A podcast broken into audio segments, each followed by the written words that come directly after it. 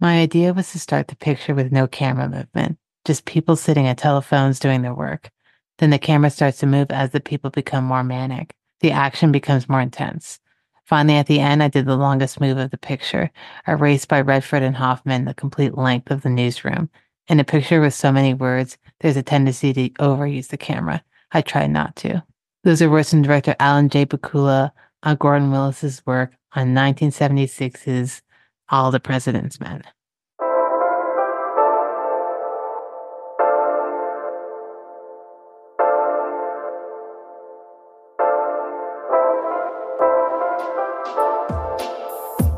Seeing Faces in Movies is a podcast where each month I focus on the works of a different director or cinematographer. And each week I invite a guest on to discuss the film and the artist's filmography. I'm your host, Felicia Maroney, and today we're talking All the President's Men. Quick synopsis of the film is The Washington Post reporters Bob Woodward and Carl Bernstein uncover the details of the Watergate scandal that leads to President Richard Nixon's resignation. Tagline for the film is At times it looked like it might cost them their jobs, their reputations, and maybe even their lives. The film stars Dustin Hoffman as Carl Bernstein, Robert Redford as Bob Woodward, Jack Warden as Harry Rosenfeld, and Martin Balsam as Howard Simons. It's written by William Goldman, based on the book by Carl Bernstein and Bob Woodward. Cinematography by Gordon Willis, directed by Alan J. Pakula, edited by Robert L. Wolfe, and music by David Shire. Today I have Hannah and Bryan Loomis with me. They're from What a Picture podcast, a podcast that I really love, and they're going through the sight and sound list. So they're covering the best of the best. And some of the films every week, I'm just so jealous because I'm like, I can't wait to get to those on my end because they're such great, great films. So Bryan and Hannah, thank you so much for joining me today. Thanks for having Absolutely. us. Absolutely. Yeah. Thanks for having us. This is a blast already. We haven't even right? gotten started. it was a blast rewatching the movie for sure. Exactly. It's been a hot minute since I've seen it. But I, would love for you to tell the listeners a little bit about how your podcast started and where you're at within the list. Yeah, sure. I think it started because we just sort of started spitballing the idea when the 2022 Sight and Top 100 came out and featured some sort of surprising shakeups. And we were like, oh, and particularly neither of us had seen Jeanne Dielman yet. And so, which is the number one on that list. Mm-hmm. Yeah. It was sort of, and then going through, it was like there, I, I thought I had a pretty good knowledge of film, uh, and had seen a lot of the classics, but we were just both missing a lot of the the films on there, and so we started talking about what watching through the whole thing and then started talking uh, you know if we were gonna watch through them all and talk about them anyway we started mm. talking about doing a podcast as well which had sort of been an idea that we'd had for a while but yeah just got started in in january we're about to hit movie number 50 which i'm excited about and it's been wow. a real blast uh doing the podcast so yeah anything you'd add hannah Oh, I would just add, you know, Bryan and I are uh, married, and for maybe half of our marriage so far, have been like kind of coaxing each other into the idea of doing a podcast. Um, mm-hmm. Not really about anything in particular, but over the past couple of years, Bryan especially has really been diving into movies and he's kind of been bringing me on board to the ones he knows I'd like and knows me well enough to not bother to show me the ones he knows I won't like.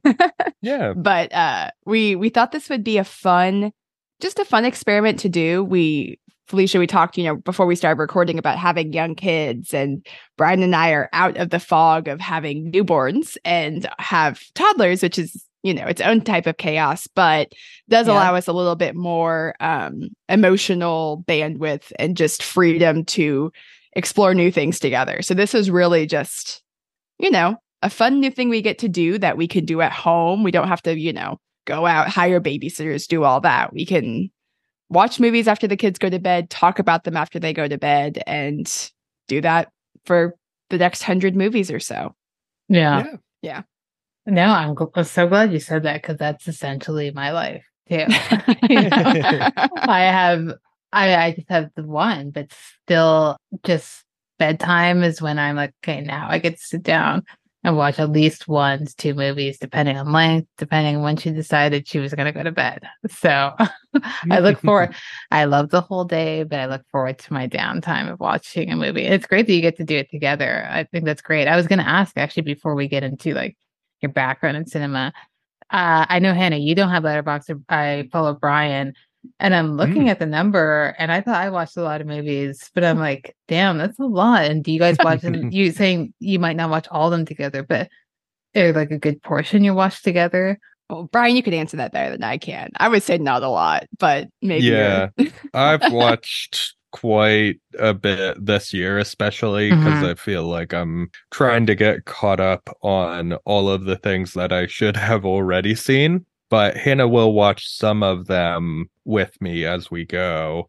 I think Hannah actually had more growing up of a background in especially like old Hollywood stuff Yeah. and Hitchcock Mhm. and her parents really loved that and and introed her to to a lot of that sort of thing. I had been exposed to a couple of things like It's a Wonderful Life, that sort of classic Casablanca, some of those classics, but really didn't, you know, we'd when we got married started we both really loved uh following the Oscars and the the sort of current movie critically acclaimed type of stuff. And so we got into that for a while and then I got into international stuff maybe like 3 or 4 years ago and then things have just really exploded from there this year for me. Yeah, and Bryan will like go to the gym and do an hour and a half on the exercise bike so he can watch an entire movie. Yeah. Um, so he's That's really got kind of his his own journey with movies, and then maybe twenty five percent he'll watch with me.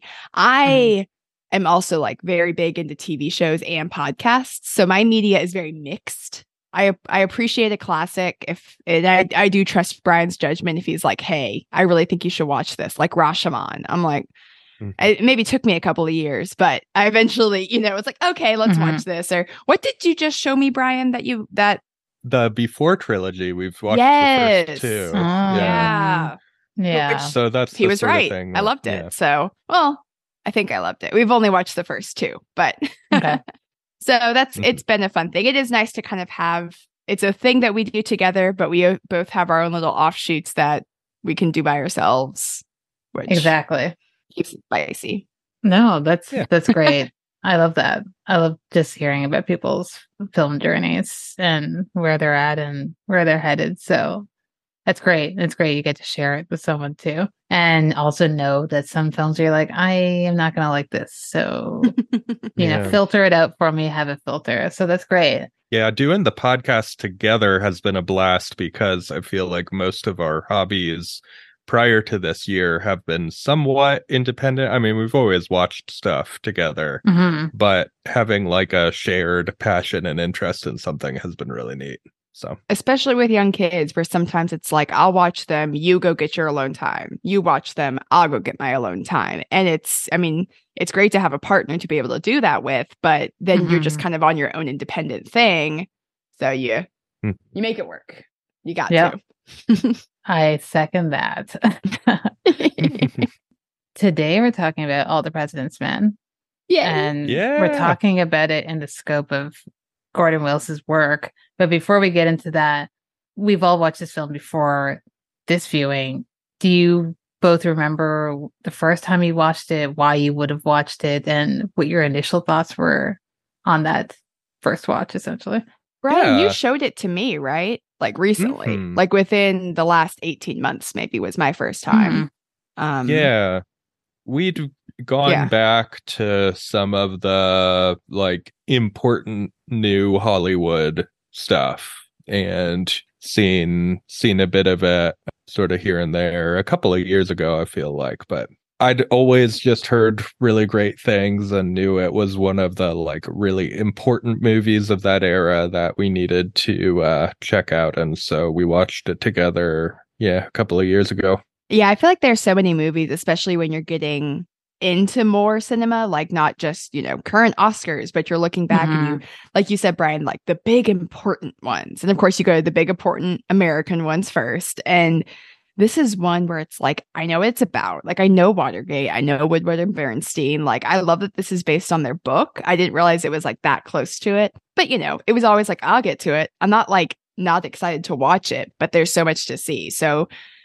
It's nice to have Bryan push me towards it because I do. I, I really, I loved it the first time. I, I loved it this time. I thought it, it's a phenomenal movie. It's really well done.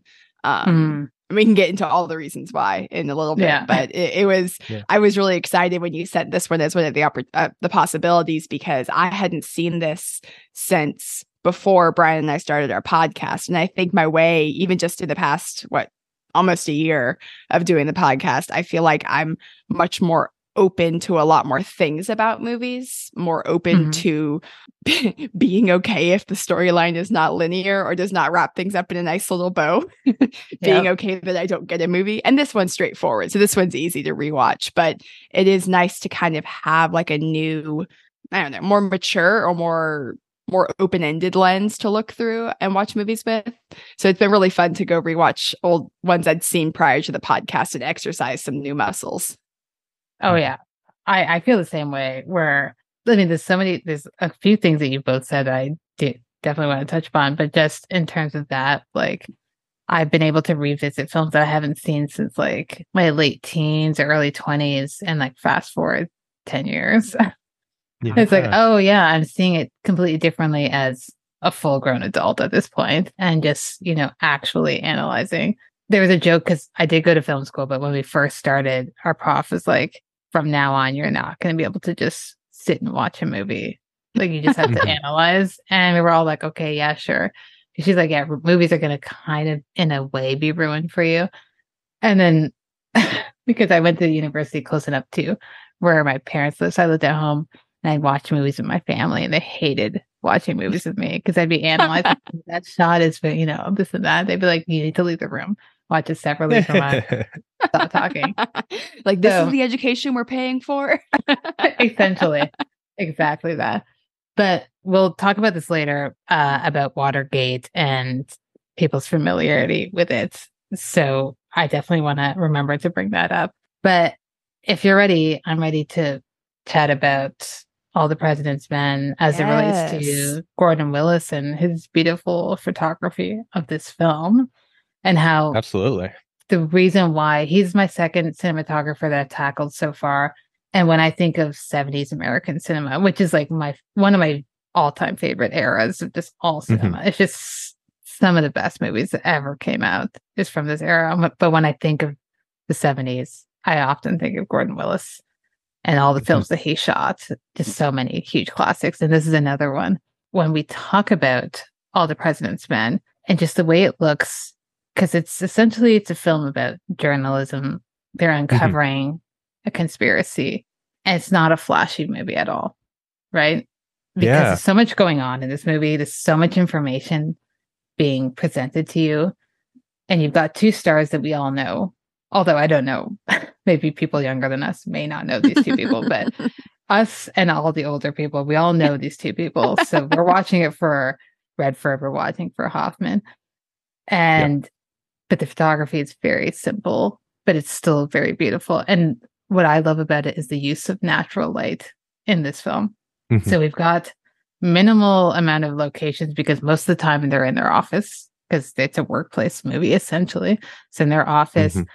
Sometimes they're outside, sometimes they're in libraries, and then we've got the parking garage. If we want to talk about the office lighting, what Gordon Willis wanted to do was first they replicated this office in um, a studio in California. So they were going to originally use the Washington Post, but they were like, we're spending so much time here, it's going to be too much. So let's replicate it. And they created the whole thing and they wanted to specifically use those overhead lights that you see in offices, especially of that time. I think they've changed.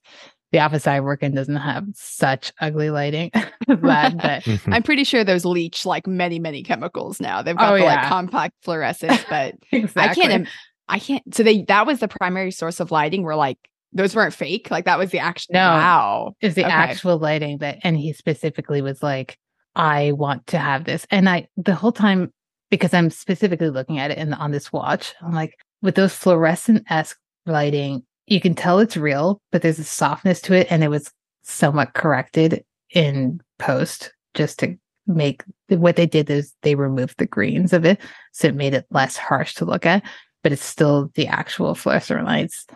How do you guys feel about that when you're watching this? Because there's so much of the film that's taking place within that office and it's kind of a harsh environment because it's so open spaced and they have those lights kind of beaming on people as they're trying to uncover this conspiracy. Yeah that's amazing because you know office lighting typically is really soul sucking. Like typically it's something where, you know, the biggest complaint is like, oh my gosh, get a desk lamp. Like I don't even turn on the overhead lighting in my office. I have a window and I have a lamp. Um, mm-hmm. because it's just miserable to be in. I think this era particularly has some sort of visual quality to it. I don't know anything about the technicals of this, so you know, don't be be be gentle with me. But okay. I now that you're saying all of this, I can tell it's fluorescent lighting. Like I can, or at least was trying to be. I thought it was fake lighting that looked like fluorescent, but I could, it has that quality. And it kind of, it, it did put you in this mood. Obviously, it's an office. So you're seeing office things, you're thinking like professional, but it didn't, mm-hmm. it wasn't like so bright or so dark or so sharp. It felt kind of like dull, a little, I don't know. I'm, yeah. I'm trying to describe yeah. the quality of it because it feels no, I think kind that's of exactly that mundane like this there's this just the mundanity of what they do and the office is just kind of what it is but not in this like spiral into the abyss that corporate lighting setting can sometimes be mm-hmm. yeah. i don't know bryan what do you think yeah so it's so interesting that all of the fluorescence and office and the brightness in contrast to gordon willis's other work like particularly like Godfather Part 2 or I recently saw Manhattan and some of those like he does some work with tons of darkness, like very low exposure, characters shrouded in darkness, silhouettes. Manhattan in particular, there's a stunning sequence where all you can see is like a sliver of light in front of the two silhouettes of Diane Keaton and Woody Allen as they're talking. And so that's sort of his hallmark in some ways. Mm-hmm. And so for this to be such a contrast, and you get that a little bit in the like garage uh sequences with Deep Throat, but he he sets that up as like a, a contrast to the bulk of the movie, which is set in this very bright office setting and he's not a particularly flashy cinematographer. He can have some really stunning sequences occasionally, but he the wonder the the magic of this movie to me is that it never seems boring and i think a lot of that is the cinematography and the way it's shot because it is a lot of just people talking in rooms and and you don't get well maybe we could get into that later but yeah it's it's just the way it's shot is really captivating but not in a way that draws attention to itself at all. So yep. yeah it's it's really just really well done. I mean i i agree with all that. Like i think what you said is that it is kind of dull. Mm-hmm. and i think that's the point because what i love about this movie is that it doesn't sensationalize sensationalize sorry what's happening even the actors, mm-hmm. because as we said, they're huge actors. They were huge actors at the time. It's not like they made it big after. They don't seem like movie stars because the reporters weren't movie stars. They weren't even really that big or respected at the time. So mm-hmm. what makes it special is that it's just focusing on the story without making it seem like this huge, you know, made by a different director. Even today, it'd be like fast cutting. We got to cut between them, you know, going through mm-hmm. all these different things just to make it seem more interesting than it is. We need Mark Ruffalo shouting, they knew. Don't hate on Mark Ruffalo, Bryan. I love Spotlight. It's a good movie, but it's very different. There's been a lot of Spotlight yeah. talk recently on really? the internet. I don't know why. or Twitter. I, See, I just watched I just rewatched 13 going on 30 last night. So oh, I'm oh, just yeah? like, all yeah, heart I eyes for Mark, Mark Ruffalo. Ruffalo. Absolutely. Oh, yeah. See, I think if this, Bryan and I were talking, uh, we've been watching a lot of the like Oscar winners from the 90s. So like okay. Shawshank, The Color Purple, like good, good, good movies. But I feel like you watch them now and you're like, oh yeah, that was 1990s Oscar bait. Like if this movie were made in the 90s, it would be they would everyone would have a dramatic speech. Everyone would have yeah. their wife about to leave them. Like there would be like an intense personal backstory. It would be about like Woodward and Bernstein's character arc and how they're it's not quite anti-hero era yet, but it's like underdog mm-hmm. era. And this isn't that. Like you said, it's about the story because the story is so phenomenal. It's so iconic. I think what's the most interesting and why it should just be about the story is because as the story was happening, no one cared but Woodward and Bernstein. The the yeah. world didn't care about Watergate until it broke. And so I think the way that this is told really matches that. I know mm-hmm. it has mm-hmm. nothing to do with the cinematography, except for it kind of does because the cinematography in its mundanity matches that this is simple. This is straightforward. This is not drama. It's a big deal, but it's not this huge thing. And I love that. It's so understated, actually makes it more powerful. I love it. Yeah. No notes. So exactly. I mean, everything you said is just spot on. Like if we track back uh, in my research, so it was Redford who wanted to make this film, and he was, you know, championing the story. He chose the director and essentially Gordon Willis also to shoot this, and he wasn't planning on being on it, but because Warner Brothers was the production company, they're like, we need a star at this point because mm-hmm. the story has broken. So he was like, okay, fine, I'll do it. And they picked another huge person, Dustin Hoffman. William Goldman wrote the script for this. It's based off of Bernstein and Woodward's book, but Goldman wrote this. And essentially, the first few drafts had a lot more of their background of just like scenes of them with women and their lives and stuff like that. And it was Hoffman who was like, this is too much into their personal lives. No one cares about that because then it's turning into them. It's about the story. It's not about mm-hmm. the two individuals breaking it per se. And as he said, I think it mirrors in the cinematography where it's like, this is what you're supposed to be focusing on without being too flashy. And what Bryan was saying in terms of this being a more brightly lit compared to the rest of the stuff is I totally agree because he's actually dubbed the Prince of Darkness. That's yeah. like his nickname. what a cool nickname right? I was like, I would yeah. love to be called the Prince of Darkness. Eh, eh, but there there is obviously a few darker scenes in this film. So if we want to even talk about just the underground parking garage uh, with yeah deep throat. So I'm going to read a hopefully quick th- quote from Gordon Willis himself on that scene. So he says the basic discussion we had on the look of the film was that we wanted what we wanted was poster art and that gives good relative uh, relativity. I like going from light to dark, dark to light, big to small, small to big, and good to evil. So if you took those ideas and used them in a graphic way, you make the right choices. I thought it was good. You go from that newsroom to Deep Throat in the parking garage. Deep Throat, I kept in the same creepy color, but in a different visual structure. But whenever we went, uh, wherever we went, we still went back to this poster art look. So I was reading that quote from him and I hadn't thought of that, but then I can see it. I often yeah. I, I I love posters. I love poster art. And I often try like one of my goals is to try and figure out the year that we stopped making good posters. and I don't know when it was. The 70s still had great posters, a lot of 80s stuff. I have to blame the 90s. It had to be in the 90s at some point where it went yeah. wrong.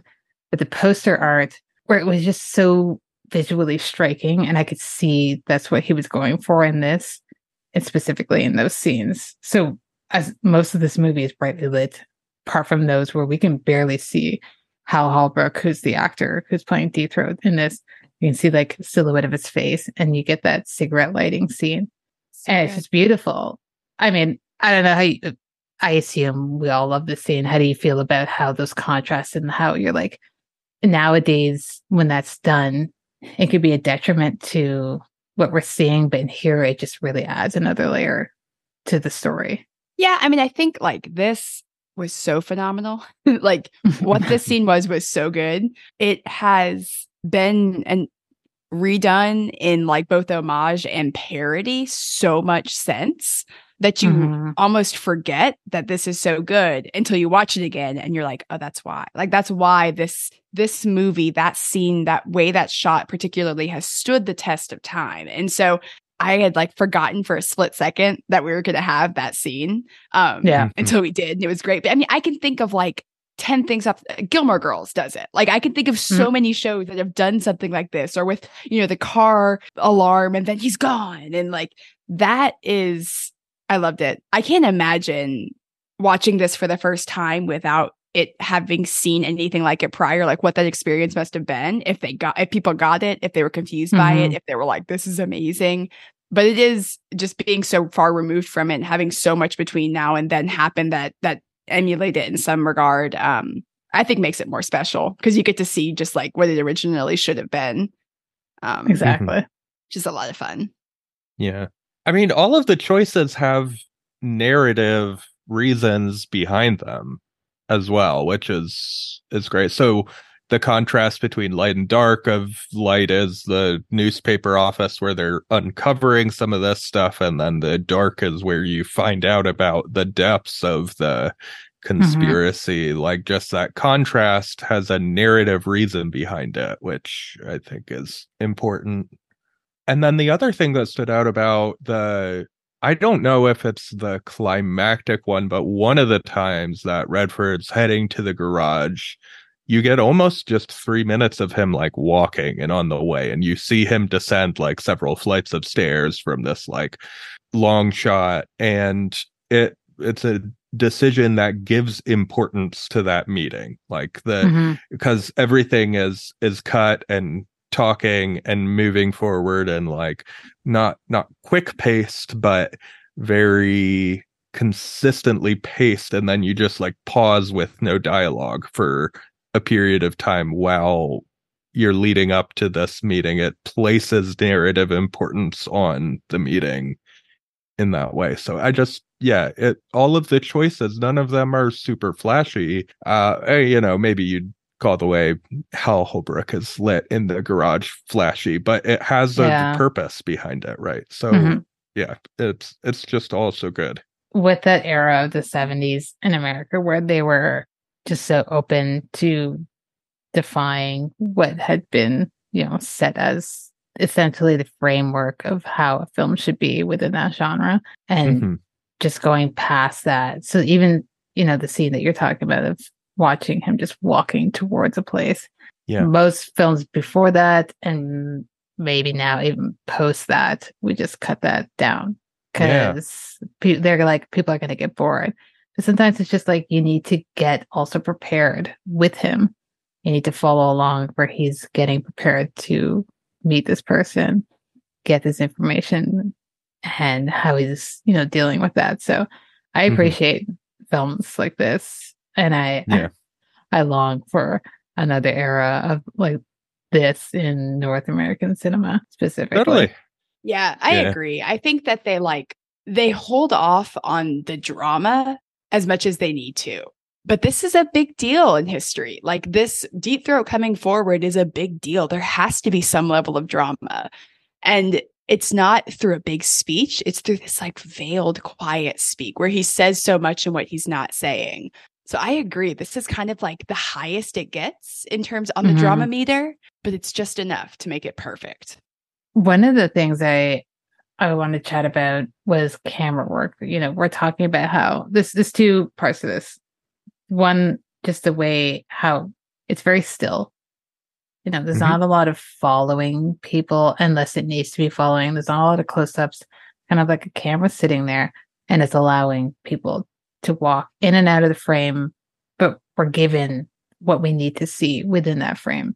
So I want to talk about the framing a bit later, but in terms of the camera and the stillness of this camera and how that kind of works as us being the observer because we're observing these people get information and they're observing people they're trying to figure out information so the camera moves too much it can add a degree of confusion. At least i think i would be confused as to what's happening who am i supposed to follow? There's so much information being told it being still and allowing people to just come in out in and out as they need to because as we said this is a very dialogue heavy film allows you to follow along with the story.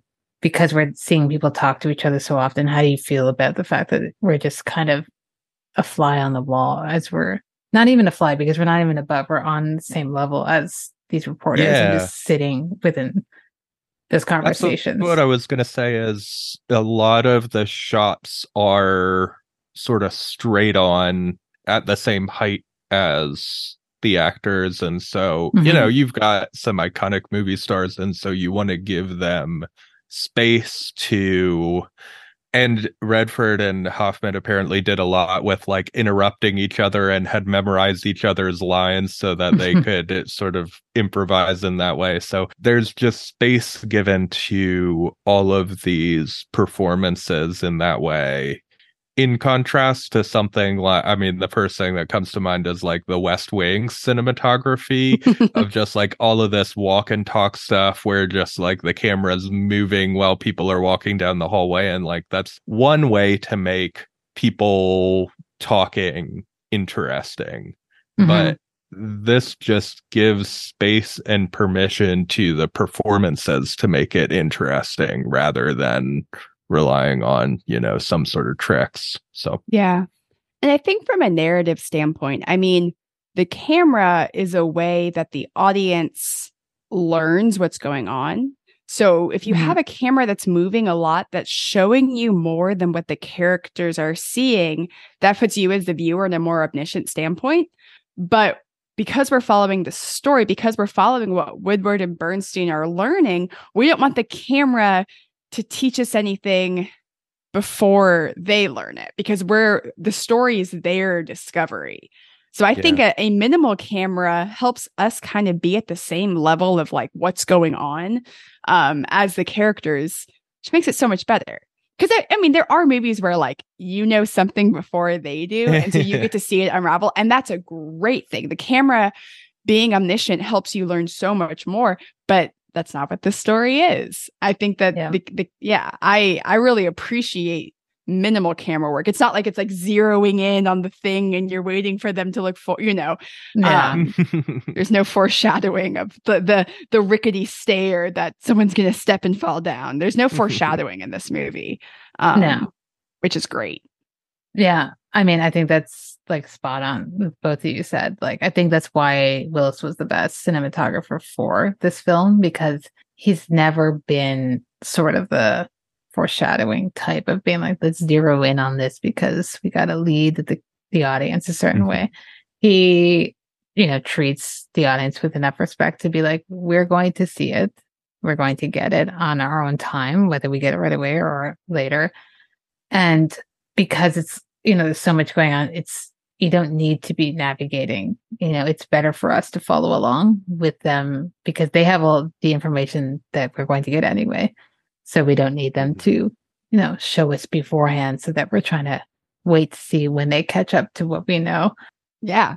It was a long week, you know, like you don't want the story, you don't want to do the work No. for the story. Sometimes you want the Yeah. story just come to you, take it in, don't make me work for it. Especially when it's told by Robert Redford. I mean, I could watch Yeah. him do anything. So, it's exactly that it's also relying on the fact that the star power the star power of these actors of like we could watch both of them just talk about whatever half the time i was like i don't even know what you're talking about but i'm here for the ride so you could guys Well, we- you could say whatever you want when we turned it on, I was like, Brian, get ready for like a 10 minute detour where Felicia and I just talk about how handsome Robert Redford is. And Brian's like, that's yeah. fine. I'll just talk about how handsome Dustin Hoffman is. yeah. i mean if you want to do a mini detour i was gonna say because like they're both they're both I, I think they're both handsome in their own individual ways. You Absolutely. obviously got Redford, who's just he's classically handsome. He's just like captain of the all American football team, takes his girl to the sock hop, you know. But then he seems like he's also a genuine guy, and you're like, Yeah. I trust him. He's not gonna break my heart, and if he does, whatever, you know, I'll spend. It'll be a story.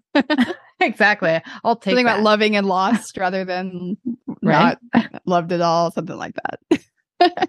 I'll t- I'll take anything I can get with Robert Redford. Um, Hoffman too, though I think he's great, and he's great to watch, especially this era of Hoffman, I love the way that they're playing off each other and no one's trying to play up one another because if you know anything about Hoffman, he's always going to want to be the star of the show. He doesn't care if Redford is next to him. He's like, I'm the hot one, but they both Mhm. knew their place Mhm. in this movie. Well, it's like, yeah, I'll take all these girls and you take all these girls and then we'll, Yeah. we'll, we'll be fine. Yeah. Yeah, we'll divide. yeah. I just in that vein, I love the scene where, and I can't remember which is doing which. I think it's that Redford's character has written up a piece and he comes in his office and Hoffman's character is just like ripping it to shreds and like, it's like, well, you missed this part and you missed this part. Yeah. You know, and at first, you're like, oh gosh, is this going to be like a dude fight where they're just like, my, I'm bigger, I'm, you know, no, he's just like, okay, you're right, it is better. And then they've teamed up and moved on. And I hope that's how it went in real life. I hope that wasn't whitewashed because, you know, it's for the story. But I, I loved that scene. I, I thought it was going to go a completely different direction the first time I watched this because lesser media has done that. Yeah, which I, which is great. Big buddies. It's, it's all you can ask for. Yeah. in a film. There is one flashy scene Mhm. shot that I want to talk outside of the underground scene. It's one that people talk about the most and one that I did remember quite vividly from the first time watching it. I'll read a quote from Gordon Willis and how they did that because there's a lot of technical jargon in it. But it's the scene where they're in the Library of Congress and they're flipping through all the stuff. They're looking through all the files and then it zooms out. So that's the flashiest one Oh, where you're yeah. getting that zoom out and it goes up to the top of the dome of the Library of Congress because it's so different from everything else in this film. Yeah. You don't get that many overhead shots of anything in the city, whether where they are, but we get that one. And they were talking about doing that scene. Gordon Willis is like, I love the idea. I don't know if I can do this because this is we're talking about this is the seventies, right? They're they're doing it on film. This is there's no digital aspect to this. So like Mhm. we need to figure out how we can do this technically and we can't see it right away after it's done. Yeah. So we don't know what it's gonna look like. So they did this in two shots, but essentially what he says, how they did it, was that uh, the way the shot was finally accomplished was with a remote controlled cable system and a radio controlled focus and switch system. I'm reading all this and I'm like, I don't really understand how it's done, but I I trust get him. So All right. he says taglines had been used on the primary cable in order to correct the trajectory of the camera as it did not start dead center of the library, but ended up the way at the top of the dome. And the primary cam uh, cable Oh. holding the camera was attached to an electric winch at the top of the library. And on cue, it was it was slowly put into motion and raised to the top of the dome. The trick was coordinating the taglines with the main cable. I was like, that sounds great. I admire your ability to even figure that out. I don't really understand. I'm like trying to visualize how that was done. But he's talking later on in the quote. Uh, I won't read the rest, but he says, Yeah, we didn't know what it looked like. So we just had to trust that it worked. And when we saw it, we're like, Yeah, we got it. And they really did get it. like this is someone with skill. Um, how do you feel about that shot, right? Yeah, you gotta love like the redneck engineering ingenuity of like old Hollywood, even new Hollywood, like pre-digital of just like a yeah, let's just get an elaborate pulley system and hope for the best. Um, Exactly. and I, I mean, did it say how many takes or how many shots they took? They did two because it was such an elaborate thing where they're like, Yeah. okay, we definitely doesn't make sense to do one, but let's do two because it takes so much time. Let's figure it out. And they they got Yeah. it. So That's phenomenal. And they were actually in the Library of Congress for that. Like they didn't. Okay, I was Yeah. like, they didn't make that set too. Making No, an no. office is one thing. Okay, yeah, exactly. so cool. yeah.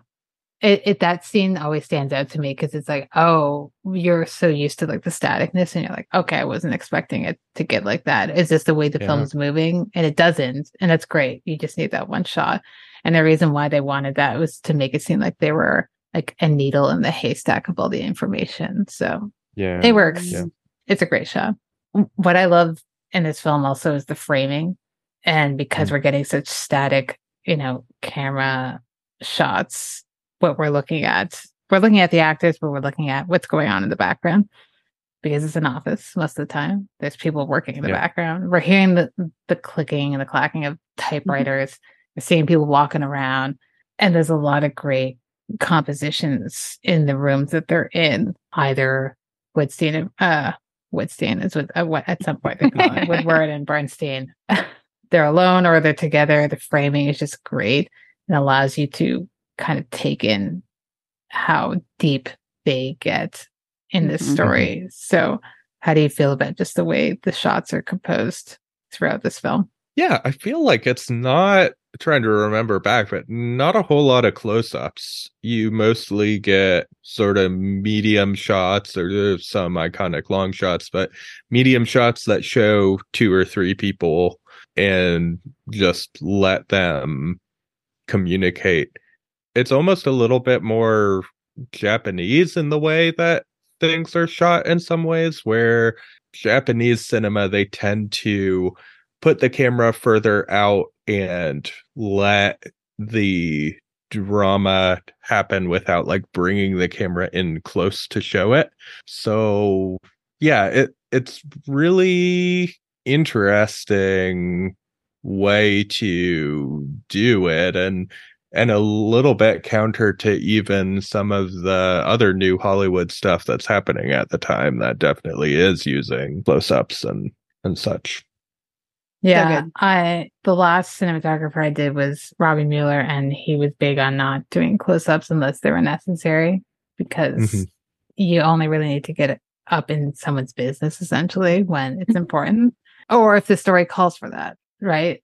Mhm. And in this film, it's a lot of not. It's like medium shots are fur- further on, and they used a lot of split diopter shots, which Mhm. harkens back to my Brian De Palma series that I did. That that's his favorite type of shot, is split diopter.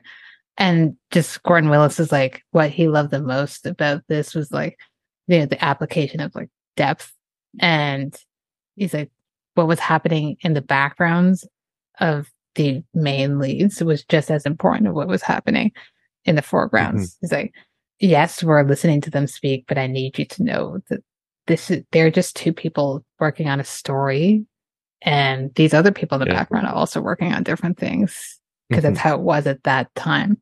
They wanted to cre- recreate what was happening in that time and moment, as opposed to it it being like, oh, we now know Mhm. how big it got. It wasn't big at the time. Hmm. So I think it's just Yeah. great in the way. and they're not like the most important people at the Washington Post. The yeah, all of the the office stuff is fantastic. Of all Yeah. of the background stuff, the close-ups of the rotary telephones and typewriters and all of that is it's so tactile um that it just works really well. mm-hmm. Yeah. I'm just now rethinking about um the Passion of Joan of Arc. That's just like Mm. Mm. right up in your face. But Yeah. that made sense for that movie. Doesn't work for this movie. Mhm. And that's great.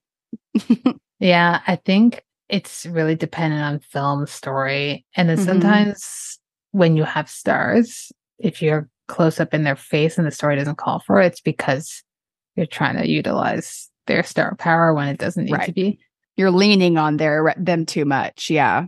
Yeah. And and that's why Redford didn't want to have stars, but you know, Warner Brothers Mhm. is like, I'm not doing this. I'm not giving you money if we don't have stars. That's just how the system works, unfortunately. But I, also I'm not complaining because. Totally. we get two great actors. So I'm not going to complain there. I do want to reserve, like, I usually with the cinematography series, obviously talk about the look and the feel of the film and reserve a section on performances and stories because you can't really talk about a movie without that. Um, but before we get into that, are there any parts of the visual storytelling that we haven't covered that you want to chat about? Brian, I'm going to steal one that you talked about when we watched it. You commented, Go for it. um, there's another zoom out scene where they're driving in a car and it zooms out from the car. And Brian was like, we had, we went back and Oh, watched it again because Brian was like, was that 2 Mhm. takes? Like, was it in the car and then they cut to outside the car? But it like, it truly, and you go all the way back.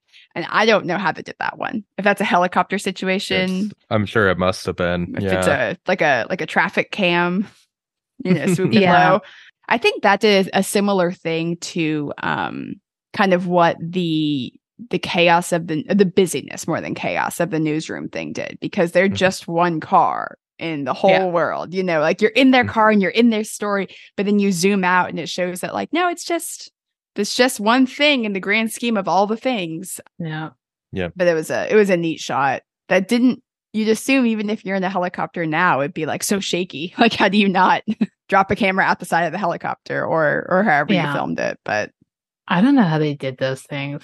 I I didn't I didn't see anything, you know, technical wise written about that, but I do love that shot. And there's a similar shot because I'll also be clev- uh, covering Klute on this series. And there's Ah, another similar Klute. shot.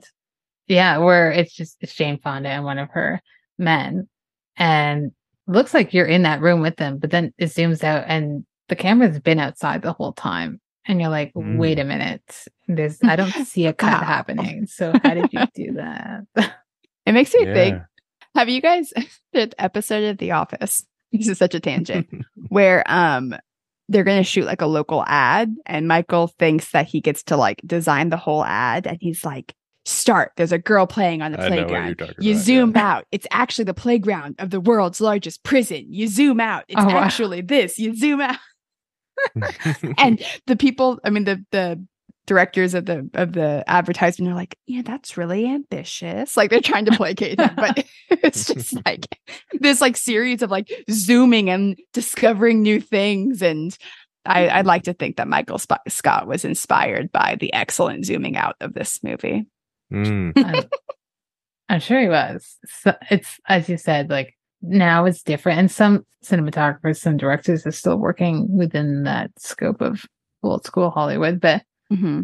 we don't see this anymore, where they actually had to do the thing, as opposed Right. to like we'll shoot stuff and then we'll fix it in post.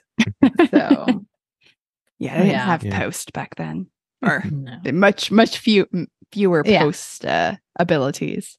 Exactly, exactly. My last thought on the cinematography was the the actual Watergate sequence. I think is Mhm. so funny. Uh, so it's shot like a heist movie, and you've got sort of a history of that, particularly internationally, to this point with like Rififi and then the Melville stuff like Le Cercle Rouge and Le Deuxième Soufflé, like the the quiet, like watching professionals go about their business and the heist, and that that's usually like the midpoint of the movie, and it's like fascinating to see them work and be experts and pull off the heist, and then at the end, their pride is their downfall, sort of thing. Is sort of mm-hmm. the structure of a heist movie, and this like flips that on their head, where the people trying to conduct the heist are not, not professional. And it's just like a a joke of like oh shoot we've got to turn off the radio and then they miss that you know people are coming their way and they get like caught behind this desk all like crouched down. It's just so funny to me like the inversion of the heist sequence but it's shot you know you've got these huge shots across the the building and it's shot in the same style as some of those really iconic heist sequences but just the the bad criminals is really funny It's exactly that. I'm so glad that you mentioned Melville because I thought that Mhm. too. And like, I love Melville's films. I love heist films and how he always had like characters who were professionals, but it's like, you're going to mess up, yeah right? Just because we're human beings. So I, I did see that. And I don't know if you've seen Straight Time with I Dustin not. Hoffman. It's two years after this, and it's him, Harry Dean Stanton, Gary Busey. It's, it's, I think you Hmm. both would really love this movie.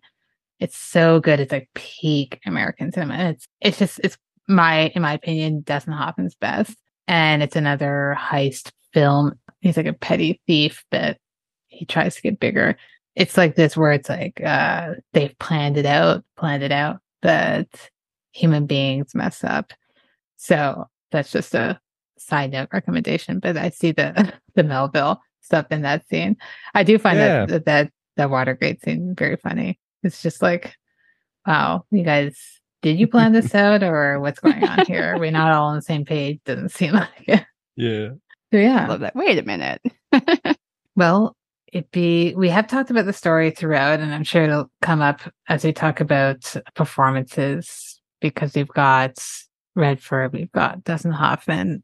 These are two huge actors, and they're putting on great performances, but they're very understated. They're not trying to overact one another. And we also got Jason Robards, who's great Mhm. as their boss. I know I keep gushing about the 70s, but it's like everyone's just kind of very chill and doing their thing, and no one's trying to put on like an Oscar baity performance. And maybe Mhm. it was seen as Oscar baity then, but in at our times, we're just like these are just people doing their jobs. They're doing Yeah. very well. How do you feel about their performances and as it relates to this story and what it calls for? I totally agree. I think that like they didn't need to be over the top. Like the understated performances are so much stronger and frankly harder to pull off. And they did it phenomenally. This could have been so, if it, again, if it were made now in the 90s, Yeah. it- you know, anytime in there, it could have been big and it could have been done well. Like, you know, you've seen over the top dramatic performances really just do great. Mhm. But this doesn't need that this this story is so good. The investigation the way it's shot like everything around it that big acting would totally compete with anything of this. You have the perfect melding of of of simply shot tently and intelligently lit and and framed and everything and then just like straightforward acting. No bells and whistles two handsome men who are good actors telling a great story in a great setting. It's phenomenal. No notes. I agree. yeah, I tend to gravitate towards understated performing. I love uh Robert Bresson, Mhm. all of the Italian neo neorealist stuff with non-professional actors. I I find really compelling, and I think the reason is that when you have a performance that's a, a little more understated you can provide yourself like you start thinking for yourself what is this person actually feeling? Like what's under the Yeah. surface here? And you can sort of place yourself in their shoes rather than like the movie telling you exactly how they're feeling. It it gives a little bit more room for interpretation and that draws you in more because you it becomes like uh you're placing yourself in the story by imagining how they're feeling. So i tend to respond to that sort of thing and and definitely found that here of for woodward and bernstein especially like the you you could have more like scenes of them being worried for their jobs and like oh no this you know they're gonna shut us down and all of this stuff. And you get that like worry because the the movie seeds those ideas a bit but you just see it in it allows you to imagine those things rather than making it explicit Yeah, that's a really good Mhm. point. I think also when you're like so captivated by how well something is acted in the moment, it takes you out of Mhm. The story and it makes you like whisper to your husband, like, hey, Brian, they're probably going to get nominated for Best Actor for this. Yeah. You know, like you're going to, and it might be a really, really great performance. And it might be like, like I think I think big acting definitely has a place and I love watching Yeah. it. Like I'm a drama junkie. I love that Mhm. but um it has a place and it's not in this movie and Mhm. it it it can take you out but especially something like i'm looking at the most recent best oscar winners like rami malek bohemian rhapsody. So good. But that's a biopic about a person. So like you need to see him that him acting as that person really really well. Yeah. you know you don't need to see ben bradlee being phenomenal. You need to see Yeah. the story. So yeah i i don't know. I think that it's it's it would do it injustice to have any bigger performance because it would take you away from what you're actually there to see. As good as it would have been. Like they would have done a great job but that's not the point It's exactly that. I agree with both of you. It's like we I've said already that like a, they're two established actors. We are fully aware what we're they're capable of. We don't Yeah. need a scene where they're yelling at each other, they're yelling at someone. You know, the famous is uh is it a good performance or are they just yelling? type of deal. it's like there's no yelling in this. And it, it just doesn't call for it because Mhm. the two people who are probably stressed out of their mind and they don't have time for all the yelling. One of the last things I wanted to talk about before I move to the last segment. So I'm Canadian. Hmm. i've heard i've heard a little bit of that all right. yeah just a few little things I'm like she's northern Yeah. So prior to watching this movie the first time, I, I definitely heard of Watergate, had no idea what it was about. Mm. So I learned about it through this film. I am only speaking from my experience, probably most Canadian experience of just knowing somewhat about it and probably this being the educator of it. Is this a thing that most American people know of of maybe a certain era or a certain age? And do you think that the film, the story, does a good enough job of explaining what it is that happened if you Mm. are just coming into it fully new and have never heard of this before? That's a good oh, point. interesting. I I mean everyone know well, I listen to a lot of political podcasts, so I might be I'm trying to not let that Yeah. I think that everyone's heard of Watergate. Everyone's heard of like Okay. Watergate being used like Twittergate or, you know, Yeah. Podcast gate. You know, like something bad Yeah. happens. It's a gate, and that's kind of like a Mhm. running Mhm. joke. I think everyone knows like I am not a crook and like Richard Nixon, Okay. you know, leaving the White People House. People would know that, yeah, he resigned because of Watergate. Yeah. And I think I I mean I remember learning in high school classes like about the burglary and kind of what happened. I think the cover up is pretty intricate. So, I mean, I still could not tell you like start to end what happened. And I know a lot more than most people about this because I can't stop listening to podcasts. That's nothing about me. I just really love political podcasts. So I don't think that this movie tells you like a documentary version story of what happened. And I don't think that it even tells you enough to like jog memory. Um Yeah. but at the same time, like we all didn't live through the story breaking. I think maybe so, Mhm. if we were our age now in 70, happened in 72. So even in like, the, Mhm. you know, set between in the early mid 70s, if we were, you know, in our 30s and we're paying attention, these names would be more scandalous, right? These names would make more sense. Like maybe if you lived in Boston recently and watched Spotlight, you'd be like, oh, yeah, Yeah. that. I think it's more of a memory jogger if you already know it than like an educational experience. Okay. Mhm. I don't know. What do you think, Brian? That's fair. Yeah, like most of the names of the politicians and even like the name of Nixon's chief of chief of staff at the end, who's like their big get of he he was involved. You know, I don't recognize those names, so I'm not super familiar with the intricacies of the story that's presented in in this movie. It just be the more like Watergate, they broke into the Democrat National Convention, and then the stuff with the cover up, the tapes, Nixon, like that that arc of things that's not really covered here is more common knowledge, I'd say. It's like fallen into pop culture as kind of like a national shame and joke. Yeah. Okay. Yeah. now I, I'm glad that you you both said all that because I was like, I when I first watched this is because as you both said, it's like it's on the list of films you should watch, and I like films Mhm. about journalism. I don't even know if I knew that it was based on a real story when I probably first watched it. And watching it, I was like, okay, is this a real story or is this like a fictionalized version? Because I just absolutely wouldn't have not known a single thing. The only thing I knew, this is probably embarrassing, but the only thing I knew about Richard Nixon was from the movie Dick.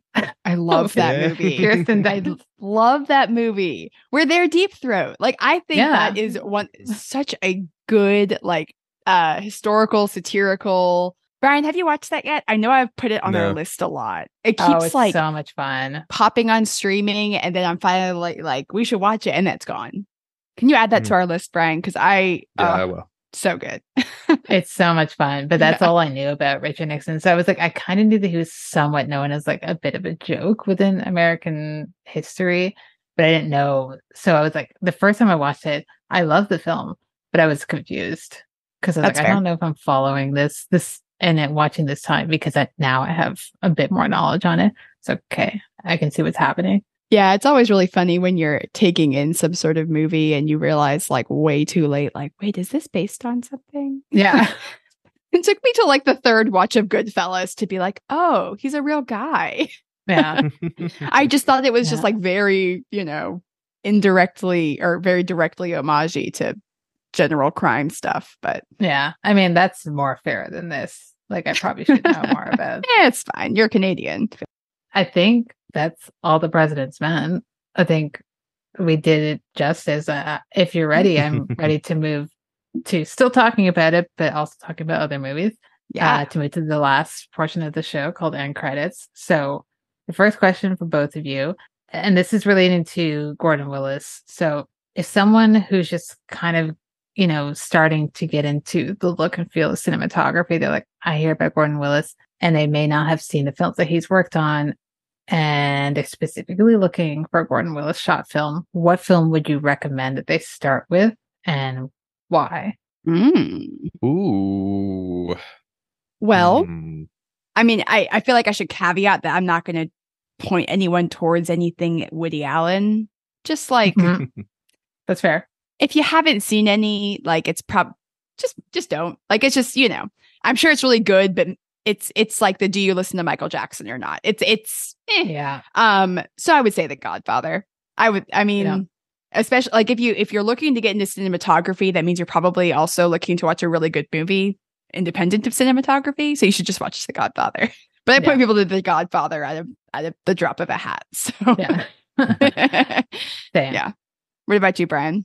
Yeah, so the way Manhattan is shot is just fantastic. That is a Woody Allen and problematic, both in its plot and just uh, because he directed it. But fantastic Diane Keaton performance as well. And I don't think that one person being terrible should ruin being able to enjoy everyone else who worked on the movie, like Gordon Willis and Diane Keaton and such. So I'd recommend that from a cinematography point of view.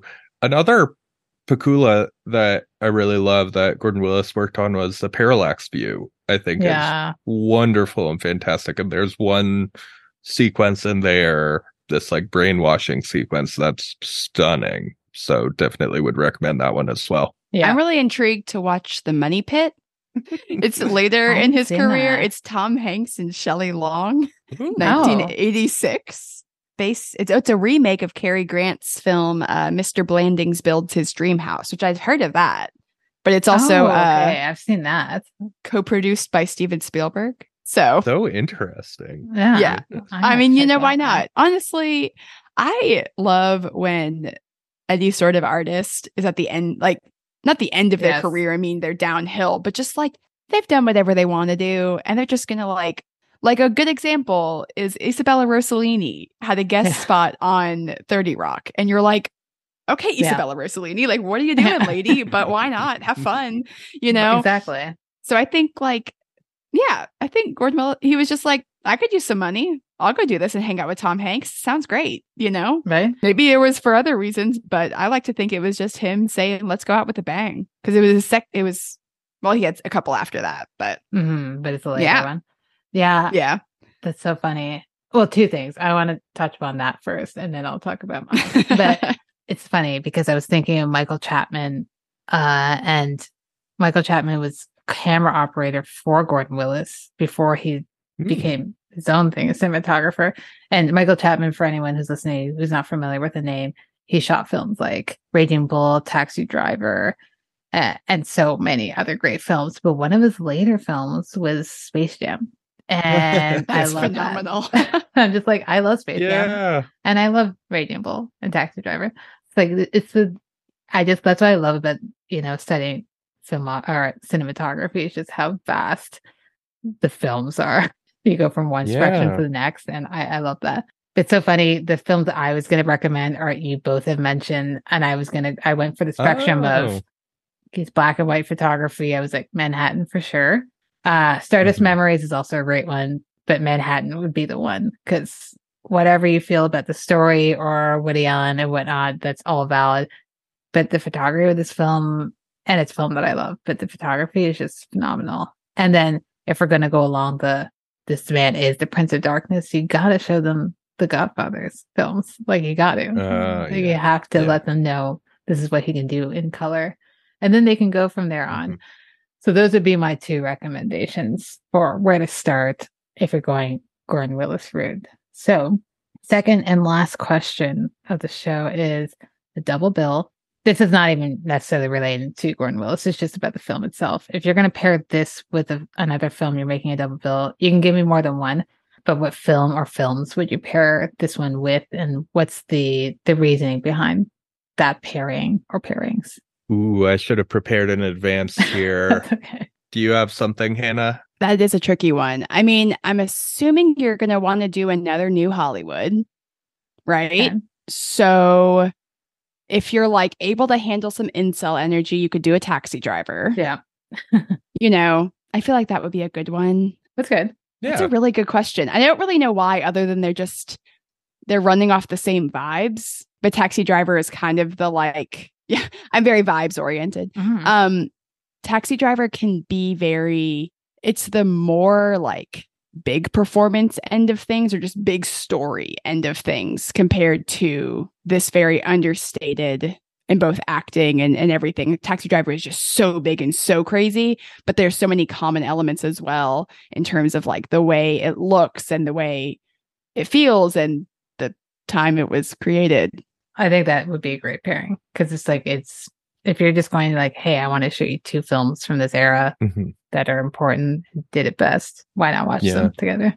What my mind goes to is pairing it with like a a legal conspiracy thriller because that's the other, you know, you've Mhm. got like the journalism angle and the legal angle for how to unravel things. So I'll go with Anatomy of a Murder. I feel like would be a sort of fun Mhm. pairing with this, Yeah. or uh, the like Pelican a- Brief. uncovering the truth. Mhm. Well, that's another Pakula, isn't Mhm. It it? is. Yeah. Oh, well, then that was a really good answer. The Yeah. Pelican Brief. Yeah.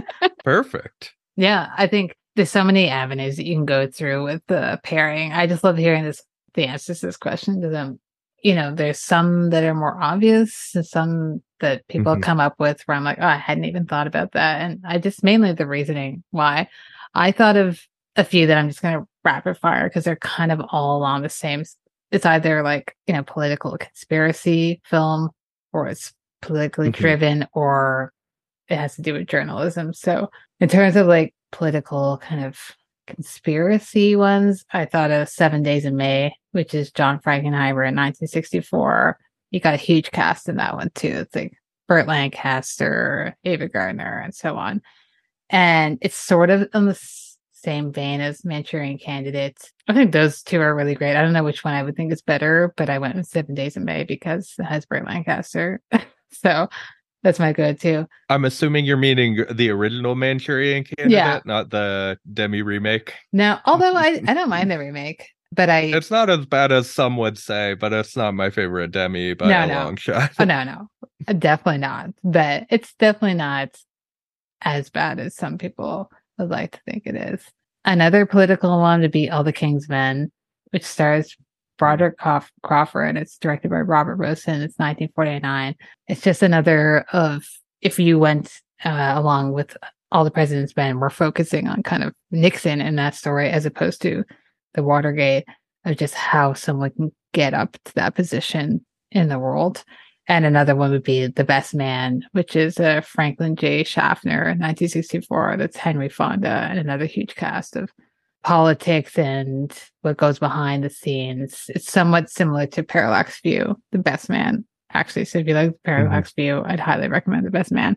The last one, because I've talked about too many movies now, is another journalism one. And it's kind of showing the darker side of journalism because there's parts in All President's Men where they're visiting people and they're trying to get information from them. And you can see that they're like, I cannot give you this because it's going to ruin my life. And it's some people, it has ruined their life. So if we're going around, if you're like, yeah, I want to watch another movie about that, I'd recommend Ace in the Hole, which is Billy Wilder, 1950. Oh, Mhm. I love that movie. Yeah. Okay. Yeah. So And I'm, I'm thinking of other journalism films. I mean, you could do Spotlight. yeah, you could. I like Spotlight. You could do, yeah. I know. I feel like Spotlight's taken a real, real, uh, real hit in this podcast, but I liked it too. yeah, I don't know why. Um, yeah, that's good. Or you could do, it's definitely not as acclaimed, but from a story standpoint, did you guys see She Said? It was about um, it the yet. journalist who took down Weinstein. I thought, I mean, I thought it was well done. It was definitely, it was a little more dramatic in in performance, um, little- but I think you know it's it's an added element of like something is taking down a very powerful man. Mhm. People are reluctant to believe it. People are reluctant to come forward. but I think it, and from a cinematography standpoint, it's not not something I would put together. But if you're just looking at like yeah, the movie taking down powerful men through journalism, and that's your theme, just run with it. exactly. It's been on my list. Yeah. I do want to watch it. I like Carey Mulligan, so Yeah, it was good. I mean, it wasn't like phenomenal. I've also read the book it's based Okay. on. So they actually, you know, these two women broke the story and then they wrote a book about it and then it became a Mm. movie. So it's very along the same vein. So actually that would be pretty interesting to Yeah. compare the two. But the book was was really interesting. It was very detailed. yeah. And the movie obviously is never as detailed, but I enjoyed it. I don't know. Good. You bring it into today's world and how things Yeah. really changed. Bring it to this millennia. Exactly.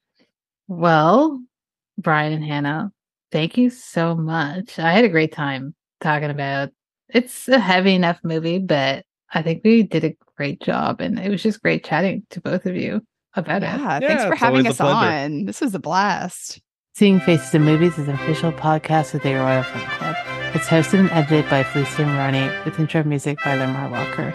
If you like what you heard, let us know at seeingfacesinmovies.com or send us an email at seeingfacesinmovies at gmail.com. And while you're at it, please subscribe and rate the show wherever you listen to your podcasts. And stay tuned for our next episode on Klute.